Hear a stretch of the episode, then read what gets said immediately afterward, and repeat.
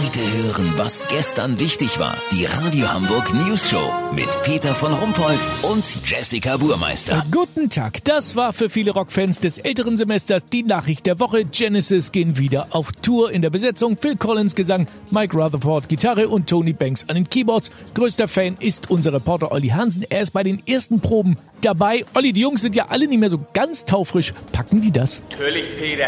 70 ist das neue 50. Mike, Phil und Tony sind topfit.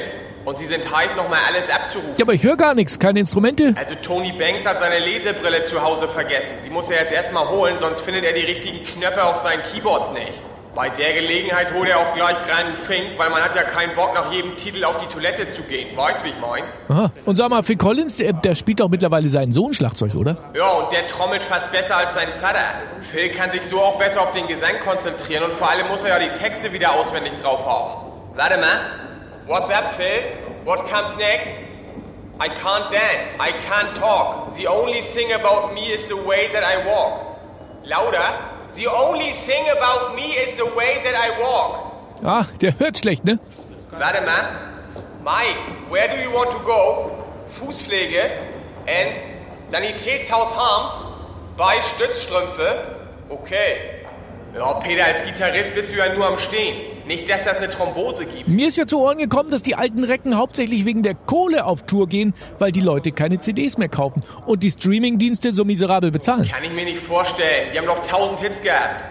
Phil, ähm, can you tell me? Hier wegen Knede und so. Wegen Knede? Yes, how much do you get from Spotify and Co. for the streaming in the monat? 104,60 Euro for all the Genesis-Scheiben and your Solo-Albums too? Oha. Ja, Peter, das scheint mir tatsächlich ein bisschen dünn. Lass so machen, wenn Mike vom Sanitätshaus zurück ist und hier die Proben beginnen, melde ich mich noch morgen. Habt ihr das exklusiv, okay? Ja, natürlich. Vielen Dank, Olli Hansen. Kurznachrichten mit Jessica Burmeister. Medizin, durchschnittlicher Blutdruck im Osten höher als im Westen. Ja, bestimmt, weil die AfD-Wähler sich wegen jedem Scheiß immer so hochfahren.